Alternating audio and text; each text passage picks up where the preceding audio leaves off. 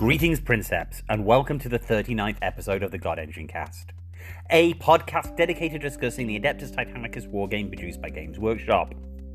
In this week's show, we are going to be discussing the Legio Ignatum, the Fire Wasps.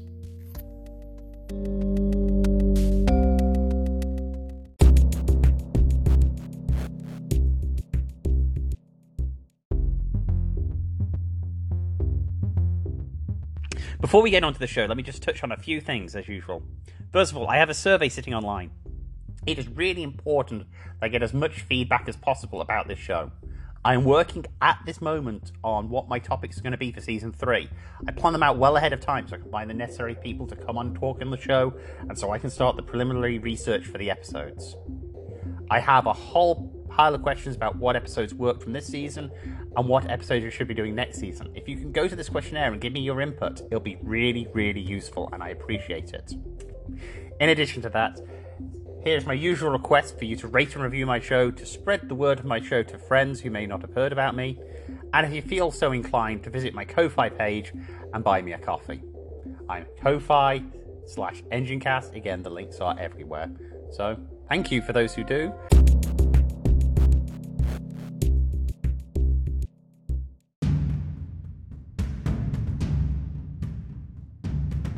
Okay, some podcast news. First of all, you will have noticed at the start of this podcast that I no longer say this is a weekly podcast. I think for the next three weeks, you probably may get a weekly update. At least the next review on the Fire Wasps will come out next week. When the final show of the season comes out, will depend on when I have time to get it done. It will be out before Christmas, so here in the next few weeks, but there may be a week break between the second part of the Legio review and my end of year review. And then moving into next year, into season three, um, the God Engine cast is going to become bi weekly, which I mean coming out every other week. So most months there's going to be two podcasts a month. Um, I've been looking at my statistics about, you know, how quickly it takes people to listen to my podcast and when shows get the most review uh, watches. And other than the general peak of downloads I get to the day of release, uh, a show seems pretty steadily popular for the next two or three weeks after release. Um, which makes me believe that a lot of folk listening to this podcast aren't after the weekly content, and that it takes about two weeks for most of them to get around to listening to me uh, which makes me think most folk have a bit of a backlog on podcasts. So I don't think I'm going to be doing a huge disservice to the listenership by just lowering my productivity slightly. It'll give me a bit of more free time to focus on my content a bit and not feel the drive to throw, you know, four hours of Titanicus content out a month. It's a lot of thinking, and it will just give me time to focus my field of view down a little bit. Let's just say I'm probably still going to be spending as much time podcasting as I do now, if not a little bit more as I've just started a second podcast. It is called The Other Cast, as it is my other podcast, but it's U V V E R, and it focuses on orcs in the 41st millennium, or to be honest, any point in the um, greater 40k IP universe. I'm going to cover everything from Aeronautica Imperialis to actually Fandexes in the Horus Heresy. Um, it's not going to be a heavily rules focused podcast. This one has a tendency to be. I talk much more about the lore and basically everything fun I get out of orcs. Its first episode should have just dropped by the time this uh, podcast is out, and uh, I'm expecting about a weekly update on that one. I've got a list of um, podcast subjects I want to get covered so I can get into the groove. Uh, I will say those first few episodes are going to be rough, a bit like the start of the God Engine cast was. I've got to find my voice with the orcs and to understand how I'm going to talk about them. Uh, the first episode is mostly me talking about who I am, and that second episode I've just finished recording is okay. Um, I don't think it's one of my best, and I'm going to be pretty critical about myself. But um, yeah, hopefully in a little bit we'll have another strong podcast, and it'll give me something different to talk about, um, which is going to be good. Anyway, let's focus on Titanicus now, because that's what this show's about.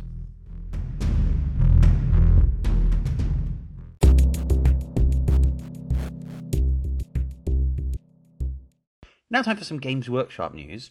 I think we're just going to focus on the Engine Kill article to start with. Last week, as general, the uh, Engine Kill article dropped at the end of the month and included some really nice pictures of the new Cerastus Knight Croppers kit. I hope I'm pronouncing that right. I'm, yeah. Anyway, Knights themselves look like pretty faithful recreations of the standard 40k size ones, and I kind of like them. They have the same issue I had when I looked at the last set of Mechanicum Knights. There's just something about the paint scheme, especially the green and gold paint, that just makes the model's edges just look a little too soft. I think they're a little heavy on the edge highlighting, and it's just throwing my visual cues off a little. I'm sure these models are going to look fantastic on the tabletop. I've now actually seen some kits of the last round of Mechanicum Knights, the Strix and Co., and they actually look really good in person. Um, photos from other angles sort of hide a lot of my criticisms I had with the kit. Um, yeah. These knights themselves look pretty good, and the rules are fairly incredible. The Singularity Gravity Cannon is a 20 inch range, 3 inch blast, strength 6 weapon which would be okay. But it becomes really fun the fact it has concussive. It's going to mess up plans left, right, and center. And when you allow Knight Banners to combine firepower to plus up, push up their strength, theoretically, you could start seeing some really strong shots, which is going to make the game very interesting. I think it's going to be highly unlikely that you see banners of four of these rocking around on every table. The models are just going to be too expensive. And um, while that shouldn't be a game balancing factor, I think for most communities, it is one we should think about when worried about how worried we are about a set of rules. I also think it's going to be a great way to get some actual firepower into knight lists that don't come from the Knight Porphyrions, the Murder Turtles. Knight households need more support, and this sort of a knight will be great for them. I am subtly worried about an appearance of four of them as a support banner to a Titan maniple. I think some shenanigans can be pulled there. But, you know, that's going to be the nature of all expansions. As we give more power to Knight households, which are a vital and fun part of our game, we do have to watch carefully what they do to the Titan battle groups. And I think it may be beholden to event organizers to watch that more closely, and especially about whether they put restrictions on whether these Mechanicum Knights can appear in a standard ba- battle group with Titans. Yeah, I don't know. I'm kind of spitballing here. I need to see more of their rules, and that's actually one of my big problems with these new knights. I've seen some screenshots of the rules for the uh, latest round of um, Questoris that were put out, but not in necessarily the quality that I'm going to be able to make some judgment calls on it. And I think the same is going to be true with these new Knights Cerastus. I'm going to know what they do in theory, but it's not going to be quite the same of actually holding the rules card in front of me. And yeah, I'm probably at some point going to have to go and buy the models myself just so I can look at the rules and have a copy. Um, which is really annoying. I'm just going to say it's it was slightly annoying when the first set came out, and I get what they're trying to do. And it's the same with the Warbringer. Like, I get they're trying to keep the rules and the models together without having to go and buy the rules separately. But for those of us who are running events and those of us who are there to help make the hobby work for Games Workshop, um, like doing this podcast, but like it just becomes an extra step we've got to take, and it's just annoying. Um, let alone the problems when you lose those rules, because I actually lost my Warbringer card, so I'm now having to try and track down a way to get a new one. I know I can buy them in the big box set with like all the other Titan terminals. I'm probably going to end up doing that here soon, but it's still just a pain. Anyway, that's the end of that rant, and I'll move on to some other news. The other piece of news that I wanted to mention is that I think it's worth anyone's time listening to this podcast to go and download the podcast from Games Workshop itself on Titanicus. The Warhammer Community Podcast last week did a great uh, review of the material they've done for Titanicus.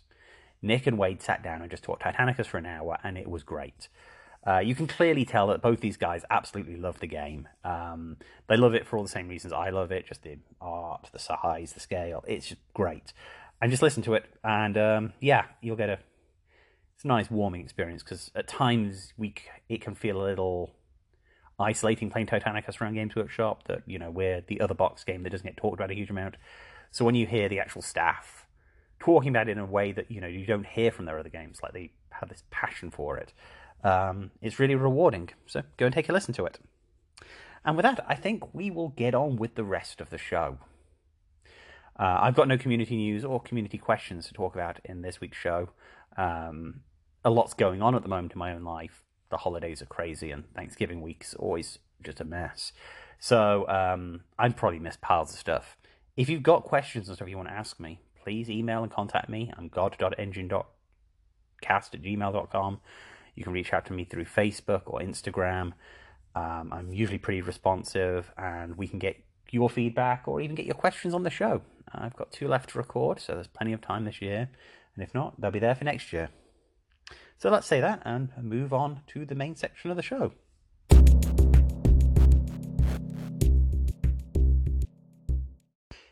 Okay, so let's move to the main section of the show. Today we are going to do a Legion review of the Legio Ignatum, the Fire Wasps. These are the titans that I personally collect. So be warned, there is a lot of bias on this way.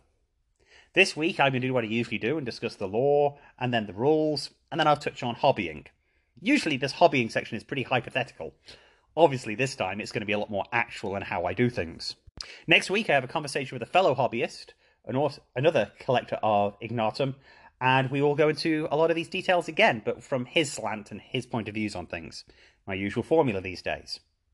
So let's get on with it.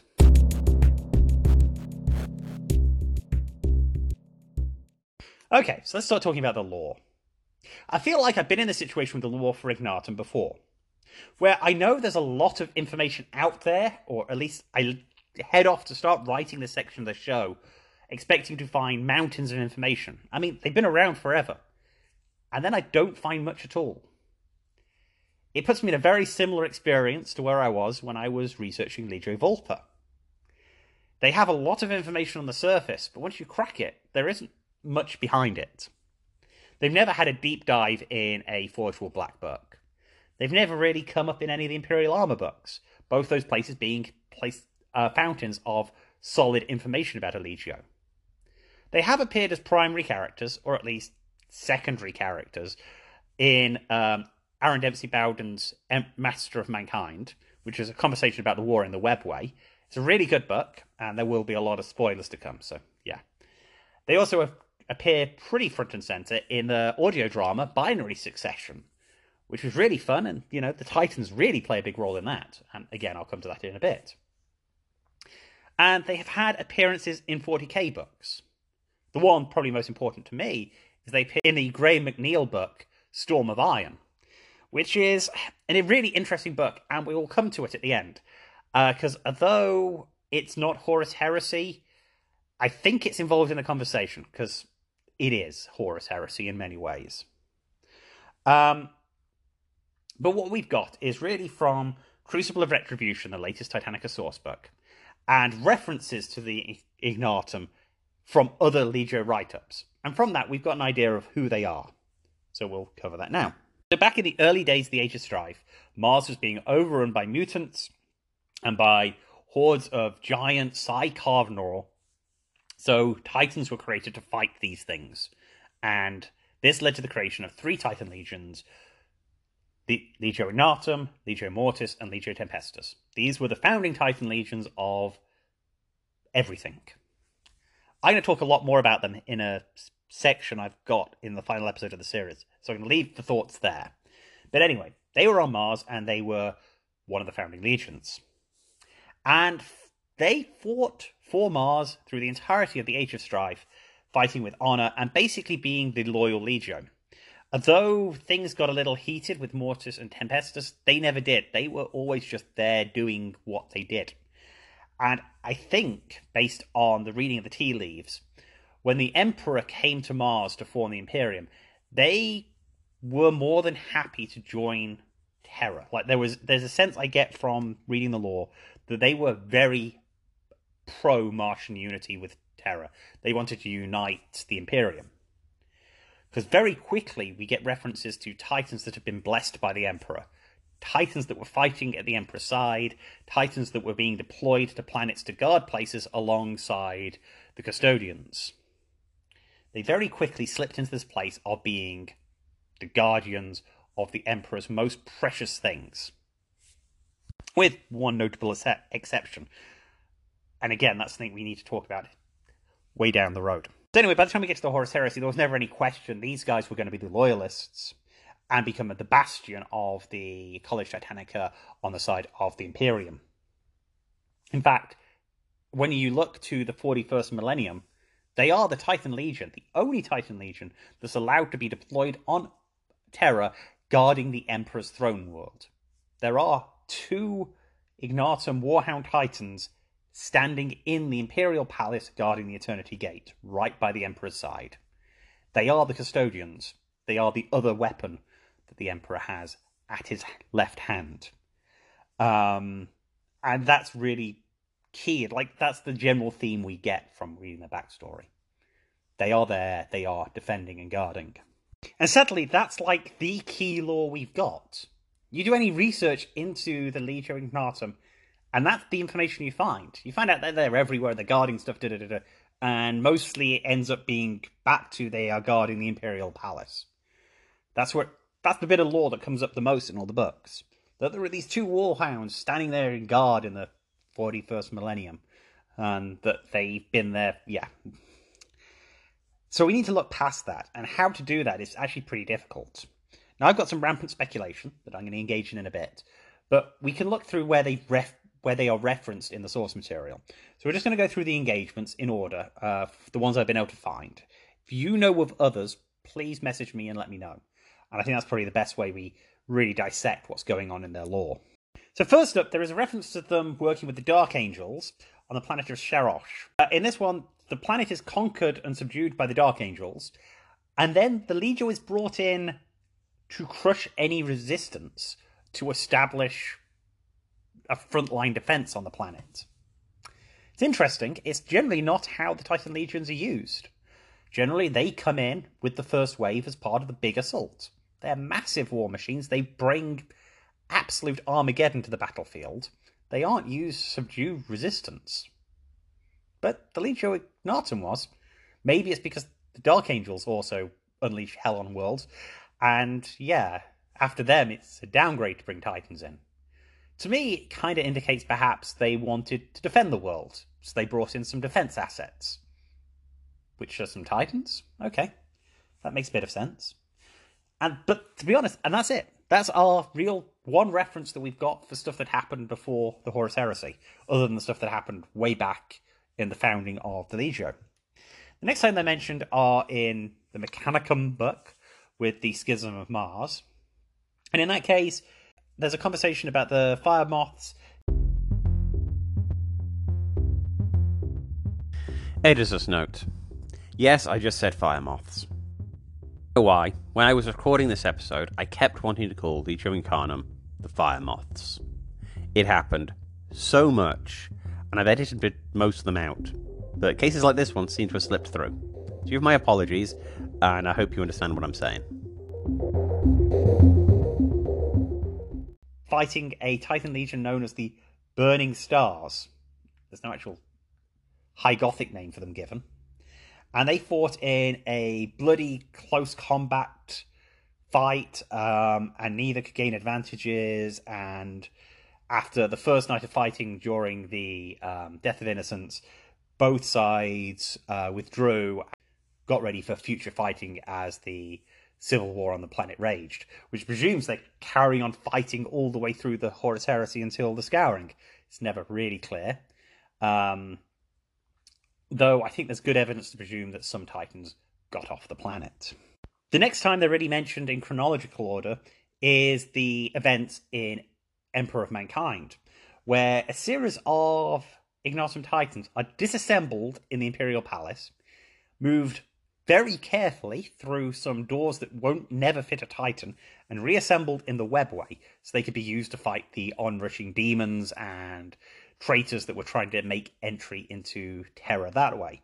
Um, the entire maniple that was sent through were destroyed in the webway, but there were some real fierce battles.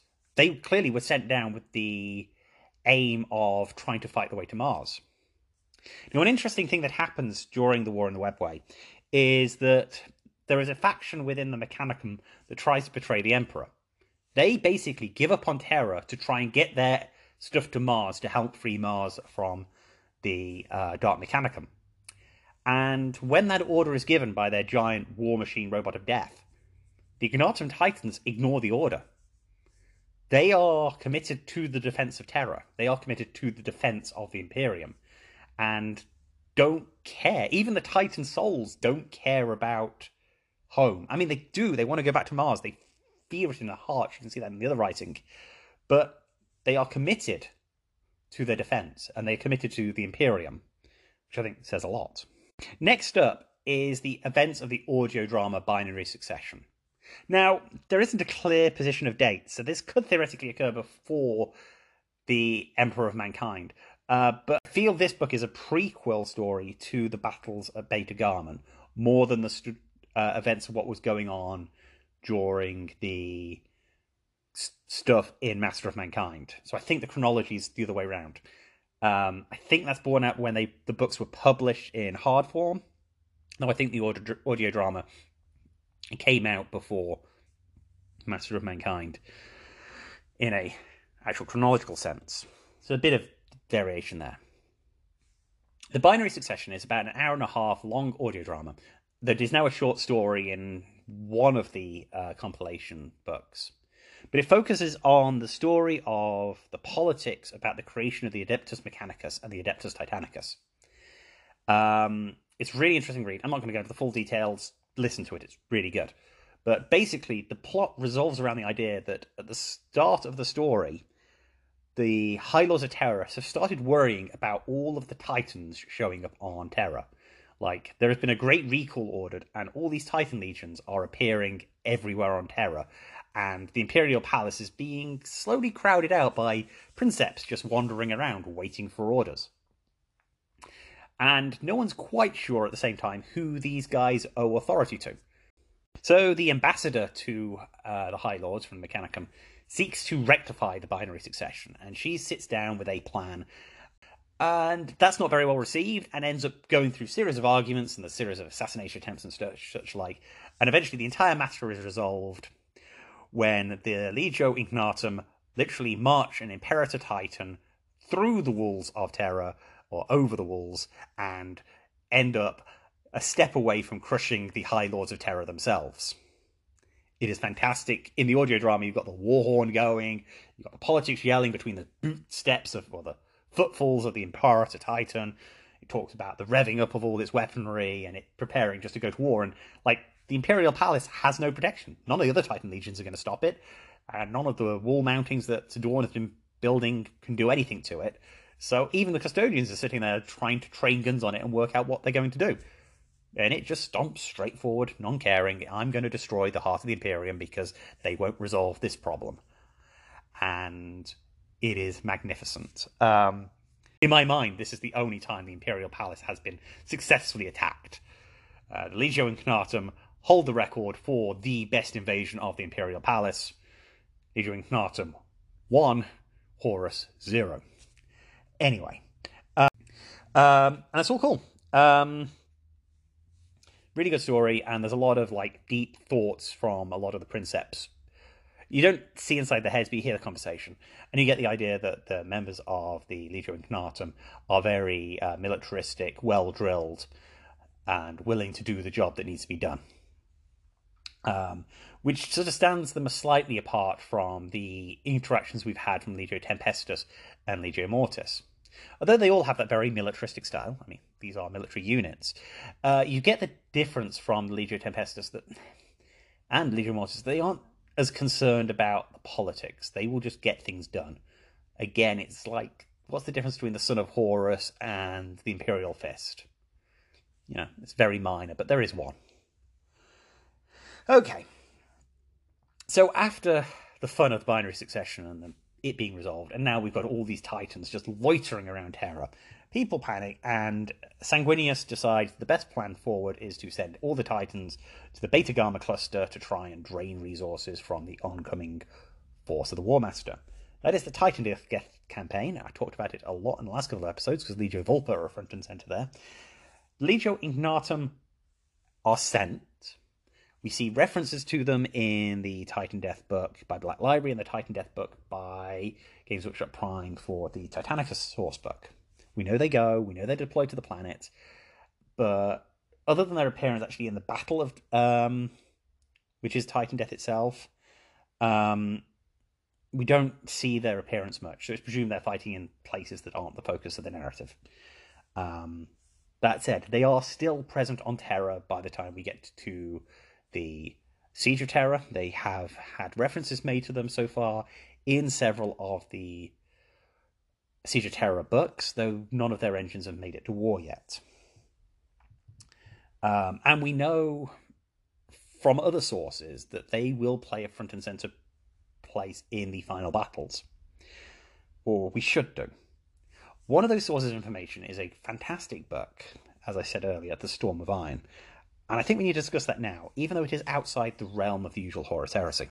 So in 2002, a book was released uh, called The Storm of Iron. Uh, in real overview, it is basically a story of the evolution of a character called Honsou, who is a antagonist in the Ultramarine series uh, by Graham McNeill. He is a horrible Chaos Space Marine, um, huge twirly mustache villain, and this is basically his origins. And it's a really good read, uh, really good Iron Warrior Siege. I love it. I'm a fan of the Iron Warriors. Um, and it resolves a lot of threads from the Horus Heresy. A lot of the people fighting there are veterans of the Horus Heresy, so a lot of those characters have been picked up and reused in the Horus Heresy books that were written later. But we're here to talk about the Legio Ignatum. They were also deployed to this fortress to protect against this oncoming attack, or just to defend it against whoever showed up. The fortification was holding a whole pile of gene seed that Abaddon the Despoiler wanted so he could make more legionnaires for his giant invasion in the 13th Black Crusade. Um, so, to help with the invasion, the Iron Warriors brought along the Legio Mortis, the dark, corrupted engines that they were by the time we get to the 41st millennium. One of these titans was the severely corrupted Imperator, uh, Dies Irae, that eventually meets its demise in this story. Um, it is killed in close, crazy fighting with two warlord titans of Legio Ignatum, one of which is able to get a power claw through a previously exposed wound and rips out its plasma core. Uh, despite that, everyone, all the Ignatum Titans die, all the Mortis Titans die, and all their explosions leave a giant wall opening that allow the Iron Warriors to break the siege. But before we get to that point, there is actually a lot of conversation from members of the Legio Ignatum talking to the members of the Imperial Fists who show up to help defend, and the Imperials defending the walls. It's all very interesting. You get a lot of their mindset, which is probably one of the one of the few places we have to actually see the Legio Ignatum guys actually talk and plan. We don't get any of that from Legio Mortis. Legio Mortis by this point are dark and corrupted, so all the Titan fighting sequences are done from Ignatum's point of view. It's from this where we get the Legio's mo- motto, and I'm not going to butcher the Latin, I'm just going to say what the Low Gothic version is, which is I will either find a way or I shall make one which is pretty awesome. Uh, we don't have many Legio mottos out there, and it's a pretty good one, and I've used it many times myself in game. But through conversation in the book, we know that the Legio Mortis and Legio Ignatum fought on the walls of the Imperial Palace at the closing of the Siege of Terra, and they've been hunting for the Legio Mortis for the longest time because they want retribution. And they're out to get it in this battle. They're out to destroy those titans that got away from them in the scouring, and they're very happy to have this fight and very dedicated to get it done, willing to sell their lives to do so. And that's that. I mean, it's a really good story, and you see, like I said, a lot from their insight. They're all about defense, but they aren't. They're more than willing to go and punch someone in the face when they get too close, which is kind of how the Legio Ignatum seem to work. Okay, with all that said, I'm do a very quick overview of what I think like the lore is from my angle. This includes some rampant speculation. This is why I've sort of put it back down here. So, when the Emperor made it to Mars and united Terra and the Mechanicum to form the Imperium, he looks at the Titan legions and goes, I like those guys. I like the cut of their jib. The Fire Wasps, they're with me. And the key word there is the Fire Wasp, namely the Wasp. The Wasp aspect of the Titan Legion is apparent wherever you look. They are a defensive creature, a wasp is, which will attack very viciously when provoked. But generally, you can let one fly around your room with no real worry. And the same is true, effectively, of the Legio Ignatum. They will happily sit and gut and defend the walls wherever they've been positioned by the Emperor. Though when you come along to look to do something to them, they're going to sting back and kick you pretty hard. Yeah, mixing the metaphors, but whatever. Anyway, so the Emperor takes them and uses them to deploy wherever he needs the heavy support for his custodians, because he knows he, his custodians need some big firepower, and that's what the Legio provide. Now, the Legio are massive, so they are sent to other places and they are sent out on crusade as well. Though, again, generally with specific engines designed to do objectives probably directly from the hands of the Emperor. We know custodians were sent out during the crusade as well, and I reckon that tied together. If we go into the stories that are published in the future, I would think that theme's going to be carried through. It's just the general sense I get, which is why you see their deployment in the webway and such. They are that faction of the Mechanicum that owes their loyalty to the Emperor more to the idea of Mars. It's very important because I think it reflects on a lot of themes and a few ideas we're going to explore here in a bit. But I also really like the analogy to the Wasp. I think it's very easy to miss that, you know, the other founding Titan legions were a lot more aggressive. The Legio Mortis and Legio Tempestus both are incredibly aggressive, invading, and like the type of Titan Legion you want to just send out on crusade and just let them get stuff done. The Fire Wasps are more the Titan Legion you will just sort of put somewhere and let them secure a region. And it was very important in that initial trilogy, the trio that you know they had a place, and we'll talk about that more in a future episode. But now let's get over and actually talk about the rules because uh, we've been getting on a bit.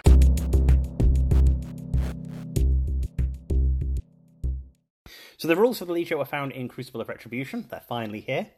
They have one page of artwork also in this book, which I will discuss later in the hobby side. The rules for the Titan Legion, I think, are pretty strong. They have one four traits as per usual, one single trait, two stratagems, and one piece of war gear. Um, usually, this to me is a warning sign. Uh, usually, when a Titan Legio's rules are more stratagem based, I think the chance of you seeing those rules in action are less. But they have a very strong personal trait. So we're going to look at that first. So the Legio trait is called We Loyal Few. Considering themselves the last remaining t- true titans of Mars, the Fire Wasps hold a deep loathing of those traitor titans that renounced their oaths and sided with the War Master. Mechanically, this means that if a Legio Ignatum Titan is within 12 inches of an enemy Titan when making an attack in the combat phase, they may re-roll ones to hit. Hmm, this is really interesting. There are a couple of provisos you need to look at there. One, it is in the combat phase. I think this cannot be understated as much. This only affects the attacks you make in that latter part of the turn. There are a lot of ways in Titanicus to attack out of sequence, and this benefit has no help to those particular shenanigans. Also, the 12 inch range. It's not short range. It's not short range on a weapon. It is a distinct 12 inch band. It doesn't change depending on your Titan size or mission type. It is just a standard zone of engagement, which has an effect as we look through its usability across the rules. I'm going to get way deep into this next week, um, but I actually think this rule is really good. Getting within 12 inches of an enemy Titan happens a fair bit. And the ability to reroll ones to hit, any number of ones to hit, is really good. As I've continually said, and is continually said around the community, rerolls in Titanicus are really hard to find. Legio Ignatum has so many now. You take a weapon with a lot of dice, you are going to be re-rolling one in six dice because one in six chance of you rolling one. Um, yeah, uh, your chance of missing goes down dramatically, especially with most Titans having a ballistic skill of 3 plus. On Planet Bowling Ball games, you get within 12 inches, you are ha- you have a superior advantage against any other Titan Legio out there. Um, it is really good. And as they are to hit rolls, they aren't just limited to shooting. I think it actually makes you better in close combat, like, you know, combat weapon power fists, chain fists, than the upgrades Legio Vulpa get. Legio Vulpa get plus one to hit in weapon skill range. And I think I would sit down and do the maths, and providing you've armed yourselves with close combat weapons, so chain fists and the power fists, I would rather have rerolls ones than a plus one to hit. On a chain fist, a Legio Ignatum Titan is going to be more accurate than a Legio Vulpa Titan. Legio Vulpa Titan will be hitting on a 2 plus. Most Legio Ignatum Titans will also be hitting on a 2 plus, but re-rolling that roll of a 1, which is really good. So yeah, it's a really li- good little trait. Uh, very powerful, very usable, will be usable in nearly every game. You know, if there's not a game you aren't shooting at an opponent, yeah, you've done something right. As for the 12 inch limitation on it, I think it's only really a concern for warlords. Warlords obviously come with a lot of weaponry, but at least one third of their weaponry is on carapace mountings that can't be targeted at things within effectively nine inches of them, unless you're attacking another warlord. So, unless unless you know your opponent is running just warlords, the Ignatum warlord isn't as good as, say, a Reaver, because they won't be getting as many rerolls of wands. And it's a shame because the best way to get the most out of this trait is with weapon systems that give you lots of dice. And on a warlord, all the multiple dice weapons, or the buckets of dice weapons, are all carapace weaponry. So, yeah, its potential of awesomeness is less on a warlord than it would be on, say, a reaver. I think this rule comes to town immensely on reavers, where really only knights and warhounds have a way to get in too close to you and deprive you of those additional rerolls on your carapace weaponry, or deprive you of the carapace weaponry in general. But as I said, if you're that close, in all likelihood, or you've got an okay chance of having a Reaver with one of the better combat weapons, in which case you're just going to rip them up in um, melee range, which is really nice. So yeah, very solid rule. Um, I don't think. I'm not sure I'd go out of the way and say it's the best rule in the game, but it's very versatile. And um, yeah, I think it's a weird rule that will get in your opponent's head and may force your opponent to keep away from you, which means you've suddenly got a sort of zone of control being put out by your titans. You can really start pushing your opponent around if they choose to try and not let you use your trait, which is as powerful as several of the other traits of other legios. Um, any rule that could has a chance of getting in your opponent's head or making your opponent worry or to try and outthink you in weird ways is a good thing. And I think that's where this rule really is going to see a lot of play. Um, if I'm fighting against Legio Ignatum, my advice is to ignore this rule and just do what you would do normally. Uh, I think it's going to be very easy to over-analyze the battlefield because of this rule's existence um, for your loss, sadly. Next up is the Legio stratagem Punish Their Folly. Possessed of an abiding hatred for the traitor Titan legions, the Fire Wasps were quick to adopt their tactics to exploit the traitor's apparent lust for blood, formulating overlapping fields of fire to punish their overeagerness. It's a one point stratagem, and for that, it allows you to shoot with a weapon without a melee trait if someone charges you. I love this stratagem. At one point, there is no reason not to take it anytime you play Ignatum. Now, you are going to be firing outside of your usual order, so you won't get the trait of allowing you to reroll to hit, and it does limit you to only using actual guns. But it does let you use your ballistic skill, so you're going to be talking about pretty high accurately shoot, high accurate shooting. And if they happen to finish within two inches of you, they don't get void shields. So you run up and stand too close to a warlord, you could be getting a torrent of plasma in your face which, uh, worst case scenario, could kill you. But maybe they'll be kind and just, you know, target shoot your close combat weapons off you to mean you're going to be basically ineffective on your shots. I like it. The downside is that it's only one stratagem. You can't take it multiple times. So you've got one shot to make it work in the game. You've got to play your card right carefully. It may not be best to use it the first time you get charged, especially if you're playing an opponent with a lot of charging titans. Knowing when to use it and when to not use it is going to be the art form with this stratagem.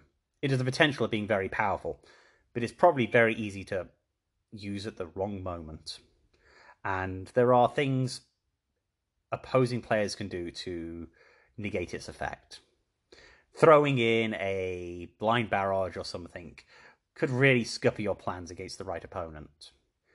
Um, yeah, but it's there, and I think it adds an it's a nice benefit to the Legio. It would be very easy to make it too powerful, and just having as that single game ability balances things. Next up is the stratagem Guard the Gates. It's a two point stratagem. Loyal to a fault, the Fire Wasps were often chosen to guard key worlds in certain knowledge they would never abandon their duty. So this stratagem is really interesting. It's played at the start of the first turn, and for the duration of that turn, you do not have to make an order check to switch your Titan to first fire mode. Obviously, first fire means your Titans aren't going to move, so they're going to move up the table to get into that lovely 12 inch range band. But it also means that any Titan you want can suddenly be on first fire. Now, there is a little bit of debate, as there is a language issue, which it doesn't really state is if you play the stratagem on the first turn, can you do first fire for free for the entire game? That's the case, this is a ridiculously under, overpowered card and should be at least a three or even a four point stratagem, as first fire is very powerful, especially in the latter part of the game when you could move up and start stacking your bonuses with those loyal few. I think, as it stands, that it is only useful in that first turn is rather interesting. I've heard a lot of negative speaking where people you know, talk about not wanting to first fire in that first turn. But I don't know. That first turn, I have a tendency to set up a Titan, usually my last Titan down, that usually wants to first fire. It shows up armed with the volcano cannons and the Apocalypse missile launcher, and will generally try and take out a weak target. It really enjoys picking off enemy knights. I mean, the enemy deploys some murder turtles out in a good fire arc, you know, the position where they can start first firing from the first turn. I counter deploy. I counter deploy with something with a lot of volcano cannons that can basically wipe that little banner off the table before it gets a chance to move. And to me, that is worth two stratagem points. That initial opening barrage to weaken your opponent can be guaranteed. And although Although it doesn't play well with the rest of the rules, it has a place in grander strategy. It basically means you are going to be car- able to carry out a strategy in that first turn. You can plan to take a pile of vortex missiles on your reavers, who are going to stand back that first turn. But you can focus fire a pile of warp missiles on someone, wreck their day, at which point they're going to charge forward and get too close for their carapace weaponries to work anyway. So the trade-off's fine is interesting, and I don't hate it. Um, but it is a little bit different, and it doesn't synergize with the rest of the rules in an easy way. The final trait is a piece of war gear called the Gravitonic Sensor Array. As befitting their status of one of the Triad Ferrum Megalis, the Fire Wasps had access to technology less illustrious Titan legions did not. These included sensors that enabled the Firewasp Titans to effortlessly track their targets even when obscured. So, how this works on the table is that for 5 points per Titan, you get a sensor array, which means if the opponent is 25% obscured, you get plus 1 to hit. This is actually really interesting, and it's really interestingly worded. It's a plus 1 to hit, not a minus 1 to hit. So, if for some reason you're firing a weapon that doesn't care about cover, I'm thinking future weapons here, or barrage traits, you're getting plus one to hit. So on certain builds, this is rather powerful. And actually, this does synergize really well with the aforementioned stratagem. If you have a pile of warlords, or with Apocalypse missile launchers, the cheapest weapon out there, and your opponent happens to hide completely, in that first turn, you could just stay still and first fire every single warlord titan and completely and utterly ruin someone's day with a giant downrange barrage of weaponry. Even a Warbringer Titan with um, in the correct maniple, which also allows for barrage traits, you're looking at making those shots a lot more accurate. And that's all really good.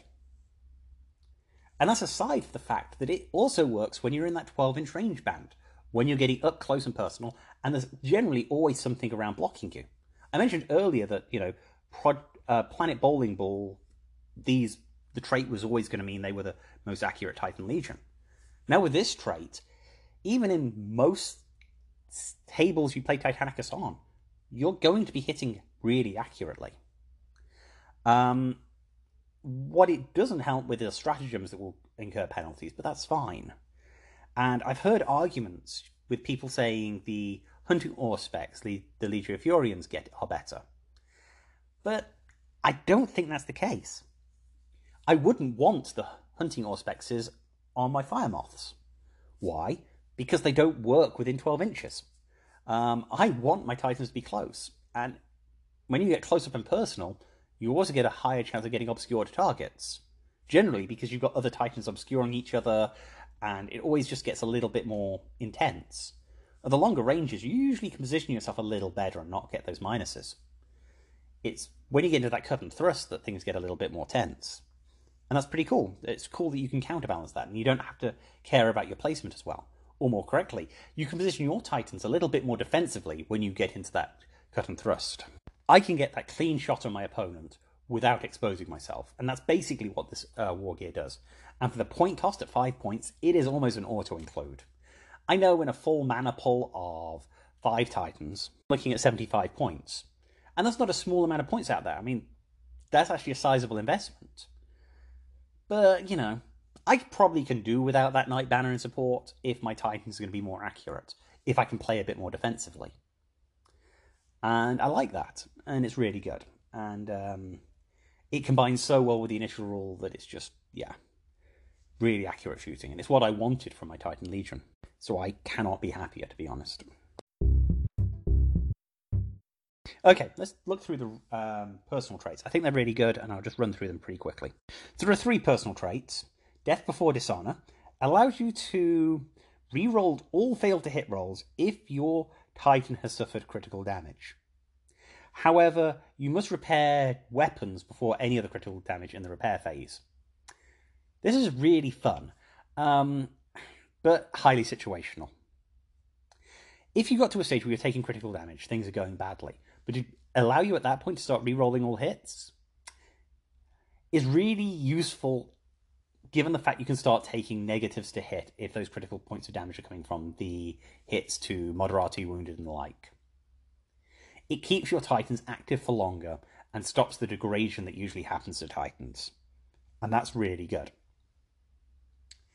Foe Slayer, which is your second option, allows you to add plus one to armor results made from a weapon. You pick one weapon each turn, you get plus one to, to the armor results. So effectively plus one strength. However, if you're fighting Legio Mortis or Legio Tempestus, you can pick two weapons to increase. So theoretically, both your weapons on a Warhound would be able to be effectively plus one strength when making armor penetration checks. Again, this is really nice and really solid. This is a rule you're always going to see. You put this ability on top of a weapon that has a lot of dice, which typically mean that weapon has a lower strength, and you're going to get more benefit out of We Loyal Few and the Gravitonic Sensor Arrays. You know, making a Vulcan Megabolter effectively strength 5 when attacking armor, which starts being pretty powerful. And those uh, macro Gatling guns suddenly start getting strength 7, and you see where I'm going. It's just a lot more beneficial. Uh, I like it. The third trait is called Eternal Guardian. It's pretty simple again. Once per combat phase, your Princeps may re-roll an armor penetration roll, providing they didn't move in the movement phase. It's simple and effective. Now, obviously, this means your Titan has had to stop moving. So this is more of a late game trait. Really, you've got up the table, you've got yourself in a position where you're going to start fighting your opponent, and now you're just going to start re-rolling those armor penetration rolls. And being able to re-roll that one is really useful. But say you've got an ordnance weapon you're using, again, multiple dice. A lot of the ordnance weapon are multiple dice weaponry. There's macro uh, cannons on the warlord. You know, you can re-roll the ones because of um, your own ordnance trait, but that two you roll that's going to do nothing, you can re-roll that one as well. It allows you to fish for those higher numbers you need a lot more efficiently. It's really solid, but I think I'd still prefer just a plus one strength. I think a plus one strength is going to give you a lot more versatility than being able to re-roll an armor penetration roll. But there will be exceptions, and I can see its use. But it is the weakest one of the three. Okay, so that's going to be the end of my rules review of individually. I'm going to go over them all again next week with James, and I've got more thoughts to add. Um, but for now, just in summary, I think they've caught the essence of the Fire Wasps absolutely perfectly. They are a legion that will get stuck in and really hurt you if they get too close to you.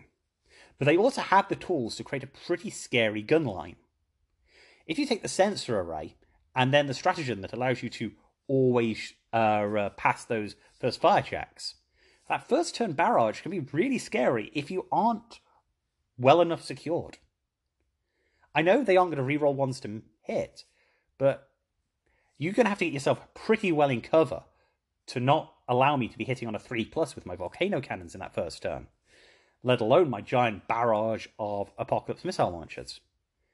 A line of Apocalypse missile launchers and volcano cannon titans sort of hanging out in 25% cover, positioning you downrange, can unleash hell those first two turns and really weaken you up. And then by the time you get to me and get close, oh yeah, and then I'm going to start re-rolling ones to hit. It is annoying. Um, but it does require you coming to battle with all the bells and whistles. This isn't a Legio you can go slightly in. If you're not taking that 15 point upgrade on every Titan, these Legio rules are going to feel a little off um, because it suddenly becomes all about getting in real close. So you could run a really aggressive, in your face battle group that is just going to barrel into 12 inches and really hurt. Do, you know, Ferox, get the knife fighting bonuses out and get stuck in. But if you're going to go for a more balanced battle force, you need to be throwing in those sensor arrays because you need to get something to distinguish you from the other Legios at range. And 15 points isn't too much to pay. And we talk about that at length next week, and I'll leave that there. Personally, for me, this is great. It's exactly how I play. They play how I want to play, and that's really good. Um, so I look at these with very rose tinted glasses and look at all the rules and be like, yeah, they're awesome. I can understand the criticism. I think the true messengers do the shooting game so much better than Ignatum that when you start comparing apples to oranges, you know, true messengers are better. A true messenger versus Ignatum game, I think true messengers have the advantage. Um, I don't see that coming up much in the law, which I think why I'm not as worried about it. I think it balances there. Ignatum are a good counter to a lot of traitor lists, which is what they designed. Um, I think they are going to be fun for you and your opponent. They're going to create fun games that get stuck in. Um, I do caution Ignatum players, though. They are very easy to power game. There are a lot of just open bonuses and a lot of ways just to get other bonuses to combine in my head, as I've been recording this episode, I've now had two long rants where I've just suddenly thought of a broken combination that I know would be very hard to beat. So there is that. Um, but that's the risk with all rules, and I just think it's one of those loose threads. Um, I think in general, Ignatum are going to be okay and a a good Legio to play and a good Legio to play against. Just watch it. I think there is potential for the rules to be pretty well abused in places. So again, something for uh, tournament organisers to note when an Ignatum player shows up. See what else they're going to do. Watch very carefully Ignatum traitor lists. I think there are ways to make some really, really scary combinations there, um, particularly uh, stratagem based. Namely, the War Master's portion. Uh, basically, it plays in the first turn, uh, just like Guard the Gates, and allows you to re-roll any ones to hit in any of the phases of that turn. So it would allow you to unleash a absolute metric ton of high accurate apocalypse missile launchers at someone. Theoretically, an exterminus maniple, um, all with apocalypse missile launchers, could target someone who they can't see, providing they've all got corridor and they're outside of 30 inches, so long range, and with sensor arrays, are going to be hitting on a 2 plus rerolling ones. So they'll take out your shields. And once they're through the shields, they could then skirmigus you to push that strength up to strength 6, which has a potential to actually start hurting Titans. Um, a array of missile launchers from three warlords potentially could destroy an enemy Titan with just Apocalypse missile launchers if played right, which is a weird thing to think about, just the way the rules will work. Yeah. Anyway, edge case, edge scenario, and I don't recommend anyone goes out to do it because I think your opponent will be wise enough to position themselves out of corridor fairly quickly. But it is a thing. So let's get on to talk about, you know, the hobby and the collecting, the fun side of the hobby, the stuff we've been able to do during this year of lockdowns.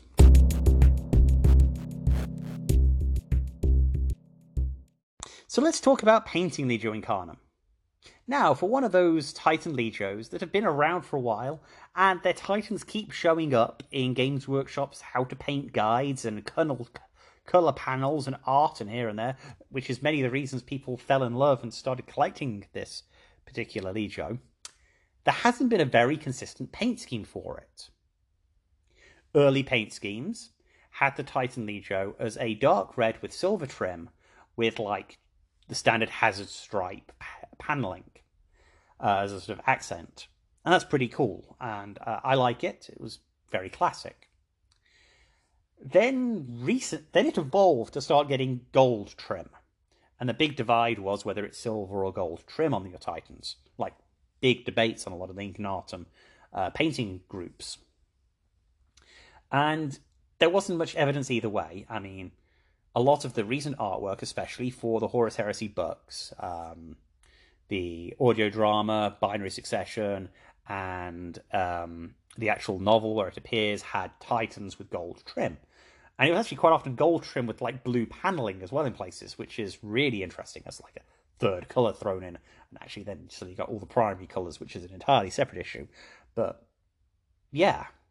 And then you started getting the artwork for Titanicus, and the artwork that Titanicus had had like gold trim, really dark gold trim. In fact, some people would argue that some of the panels were actually black trim. And as well as the hazard stripes, you were getting like this hexagonal B like structure, and then occasionally some of the um, stripes were actually like a zigzag black, which was pretty cool.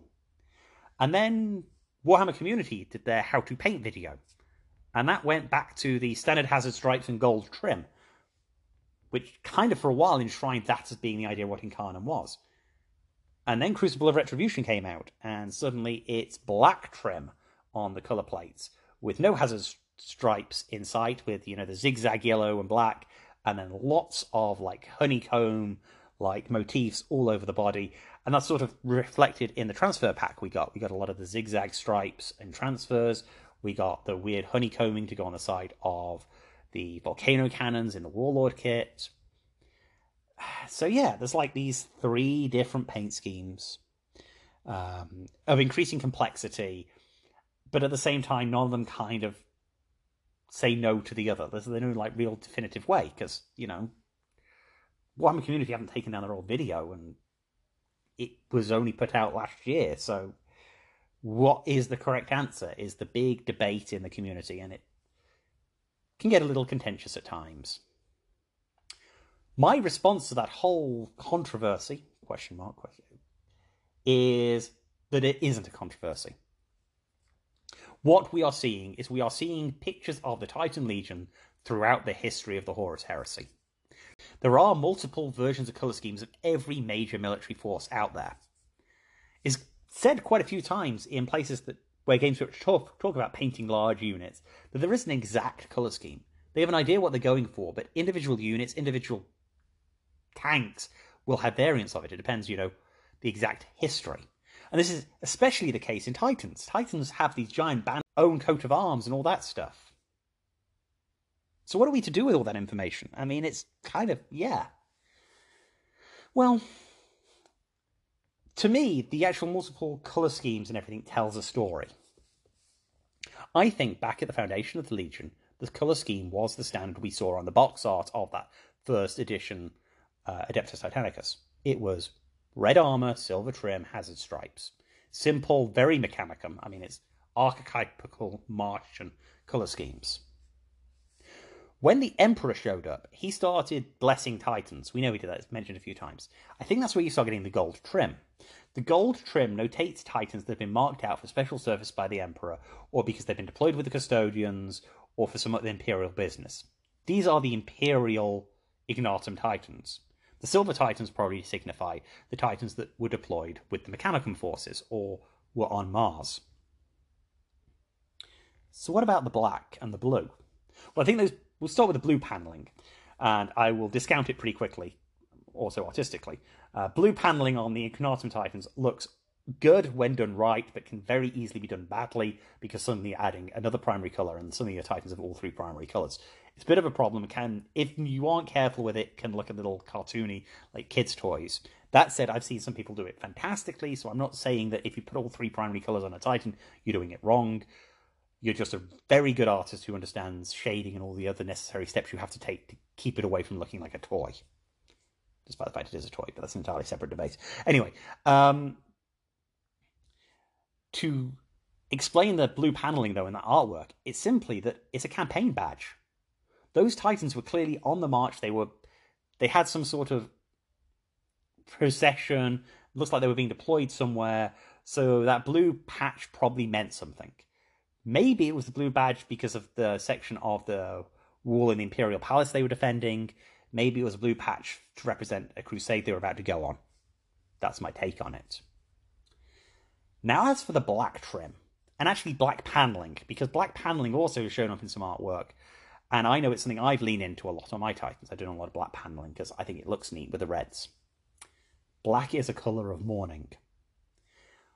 The Titan iconography that's shown up with the black has only ever shown up with captions talking about Titans in the heresy, usually late heresy, after Mars has been lost. In fact, the description of the Titan in the Crucible of Retribution book talks about how its original banners have all been destroyed by the Dark Mechanicum. This was a Titan that was stationed on Mars and it's lost its homeworld.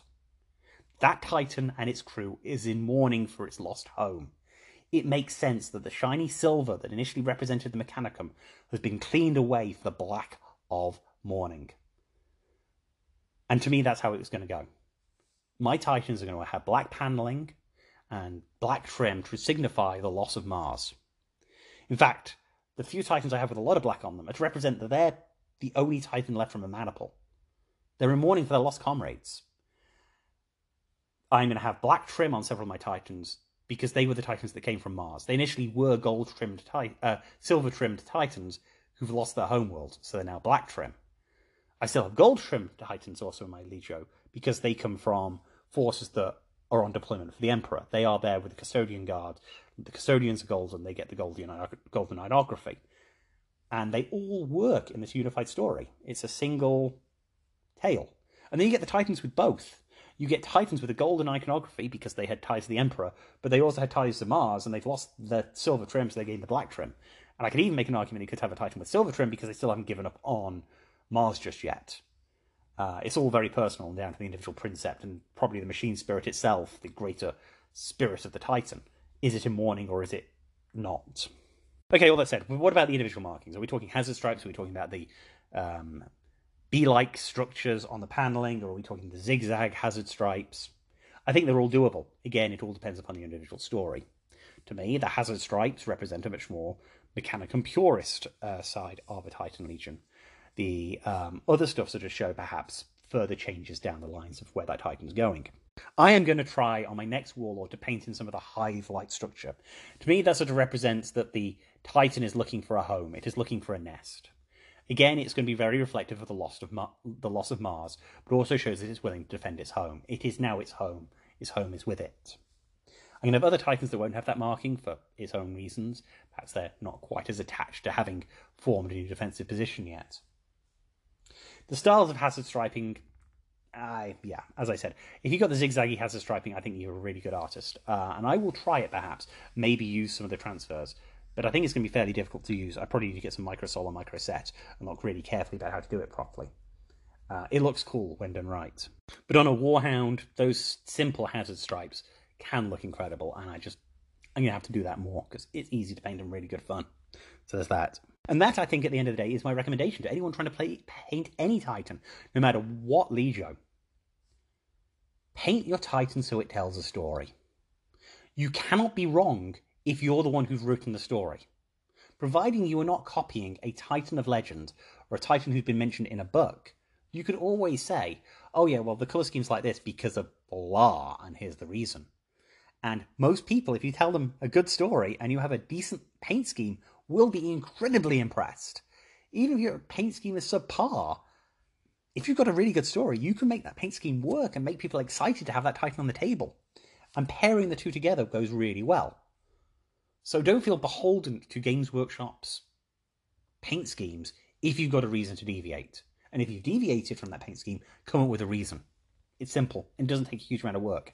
In fact, I am going to state now for the record that if you have a collection of Titans and you've deviated from the paint scheme and you feel worried about it and you want to help coming up with a reason, message me. I'm more than happy to sit down with you and help you craft a story. I know crafting stories can be a little bit scary for some people. It's like it's a big bold step they've got to take. I've been doing it with my RPGs for the longest time, and I generally have a pretty good idea how to write something that's going to be pretty evocative and pretty quick. Or at least I've got some guidelines to get you there going there. So if you need help, just reach out and ask. Or reach out and ask other people around your uh, social group. Someone there will have an idea or have a bit of a desire to be a storyteller, and I'm sure together you can work on something fun. And it gives you a lot more life to your model. Anyway, side tangent. I'm going to leave that there in this podcast, but I'm going to move on to talk about some other stuff.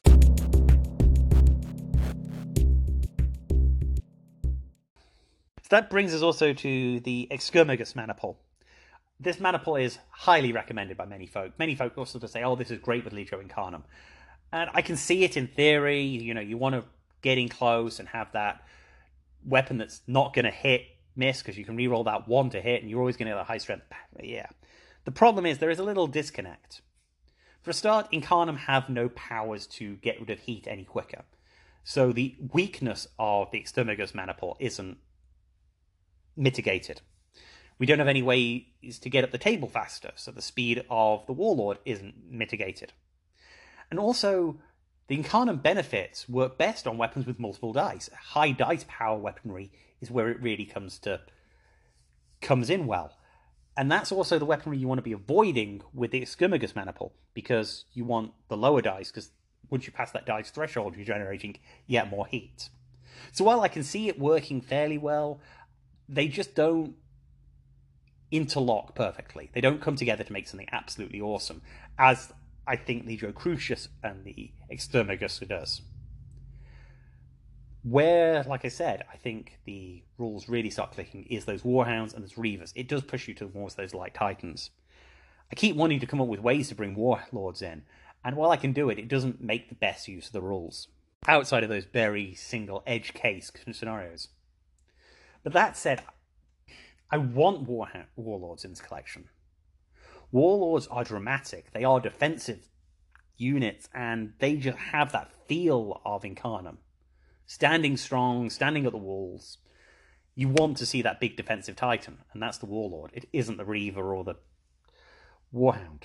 They're aggressive little yappy dogs. Um, I don't know. It's an interesting conundrum. So perhaps you just need to do an axiom. The axiom isn't a bad maniple. The axiom does everything you kind of need it to do. As does the preceptor, uh, the new one from the latest book. Yeah, I don't know. But that's the fundamental problem with Ignatum. They are not a Legio with a way to put them on the table. They are a collector's Legio. They are a Legio with an interesting backstory, one with plenty of space to tell your own tale, because there's plenty of places to talk about them because they aren't that well known in depth. But they're an important legio, so you can basically elbow your way into nearly any conflict.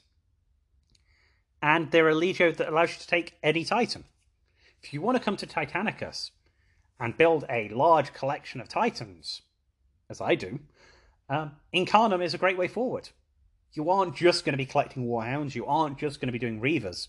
You're going to do everything, and you can play everything on the table with a pretty good story. So we move to the section of the show which would usually be one of my favourite sections to talk about.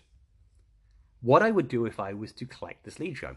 And I'll go through and I'll make lists, I'll make shopping lists. I do a lot of stuff on the back that never makes it to the podcast where I imagine this giant collection I'm going to paint and the like. But with this Legio I already have. It's downstairs, sitting in my display cabinets right now. I've got a Legio. I've already collected it and I've already made most of my plans and written most of these stories. And I could talk to you for a very long time about what I did and why I did it and what I'm going to do in the future. But I'm going to save that for another day because I think that is a long conversation. And it is something I do want to do because I think it gives insight to my particular style of playing the game. And yeah, it'd just be fun for me to talk about. So I'm going to do that in the final episode of the series, a little bit of bonus content there. So for the remainder of the show, to close this show up, I'm going to talk about ways I would look at collecting this Legio if I was to start over. Top of that list is rebuilding my Corsair maniple. I love playing my Corsair maniple. It is a very flexible maniple and probably one of the best maniples in the game. I think it synergizes immensely well with the rules of this Legio. Using the sensor upgrades gives me the edge to allow myself to cons- consistently position myself where the opponent's going to have trouble shooting me while I'm able to hit him easier. It's also the Reaver is a Titan that likes getting close up again, synergizes well. But also does allow me to run lists where I can sit back and shoot a little bit, which is useful if I run the dual volcano cannon build, which I love. I know other people don't, but I do anyway. The Ferrox uh, knife fighting style is also pretty good. Getting in close with some Warhounds, getting in really close and mixing it up. In fact, the Warhound itself is a pretty good match. The Titan will be able to get close really quickly. And when you're there, you'll be able to mix it up with some weaponries that generally packs a high amount of dice. But I have concerns with running just a Warhound heavy list. This Legio doesn't come with much that gives you that much in bonus for protection. And the sensor array is a price per Titan. So it rewards you best for taking a Titan where you can put more weapons on it it's not a price per weapon. So that Titan that rocks three weapon mountings brings in a lot more bang for your buck than your Warhound, which again leans towards the Reaver. I think the Warbringer doesn't really fit very well with this particular Legio unless you go really defensive, as I said earlier. So perhaps if you were to want to bring in a Warbringer, you need to be looking at the Arcus Maniple, and perhaps an Arcus Maniple of two Warhounds, a Warbringer, and then a Corsair of three Reavers would be a pretty solid collection. You got the potential of putting together a pretty good defensive force with the Arcus sitting at the back, and perhaps another Reaver also moving on that back table line. And then you've got the rest of the force being a couple of Warhounds and a couple of Reavers to push up the table pretty aggressively and make better use of the bonuses. And yeah, I think this would be a pretty good way to run a very aggressive and defensive force. I think it captures both elements of the Legio very well. And although I would start my collection with, say, a Corsair Maniple, I probably would look very quickly to putting in some Warhounds and Warlords to allow me to do the Axiom, or allow me to do the Excurmagus, or anything else I've just talked about in this random meander. Because it's all got a place in the game. And there's that. Um, before I finish up, there is one other thing I want to touch on.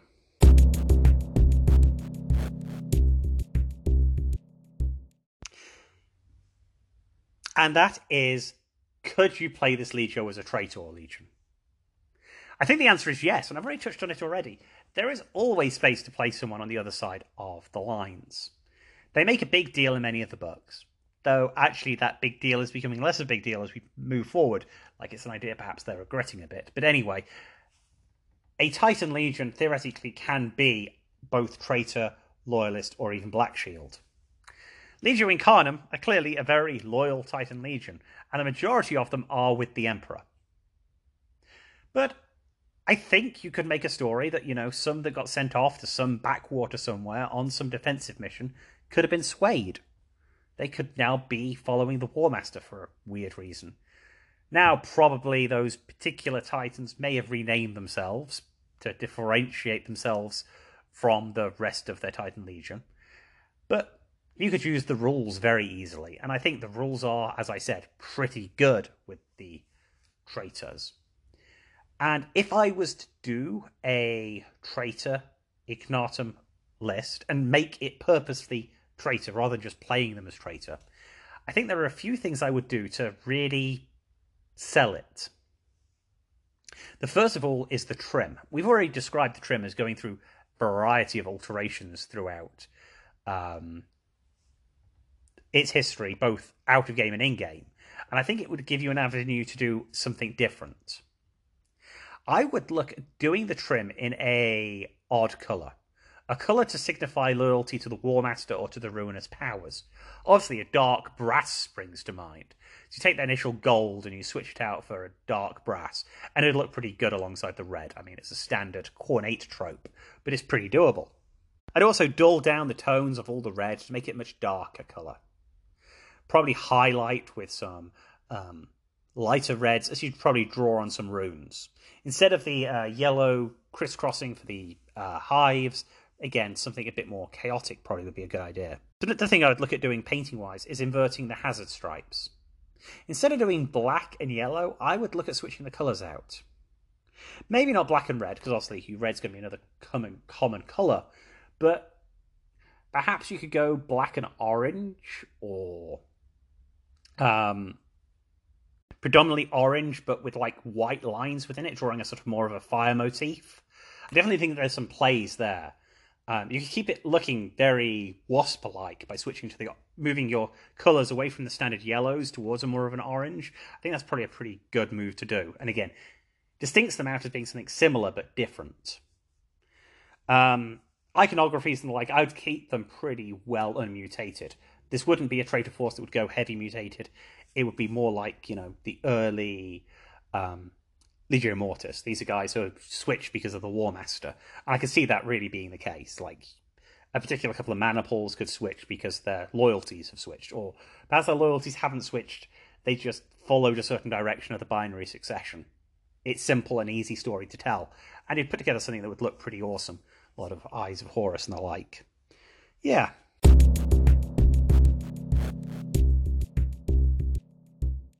Okay, so I think that's it for the show. Thank you for bearing with me. I know this has been a long show. It's been even longer for me recording it. I've shot off on numerous tangents that I've cut and thrown on the cutting room floor.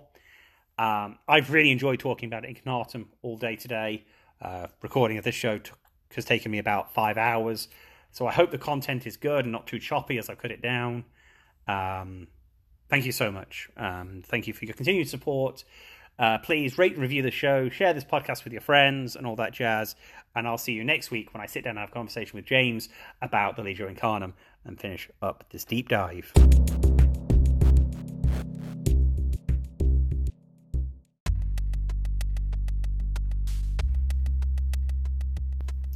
Thank you again for listening to another episode of the God Engine Cast, a podcast dedicated to discussing the Adeptus Titanicus game produced by Games Workshop.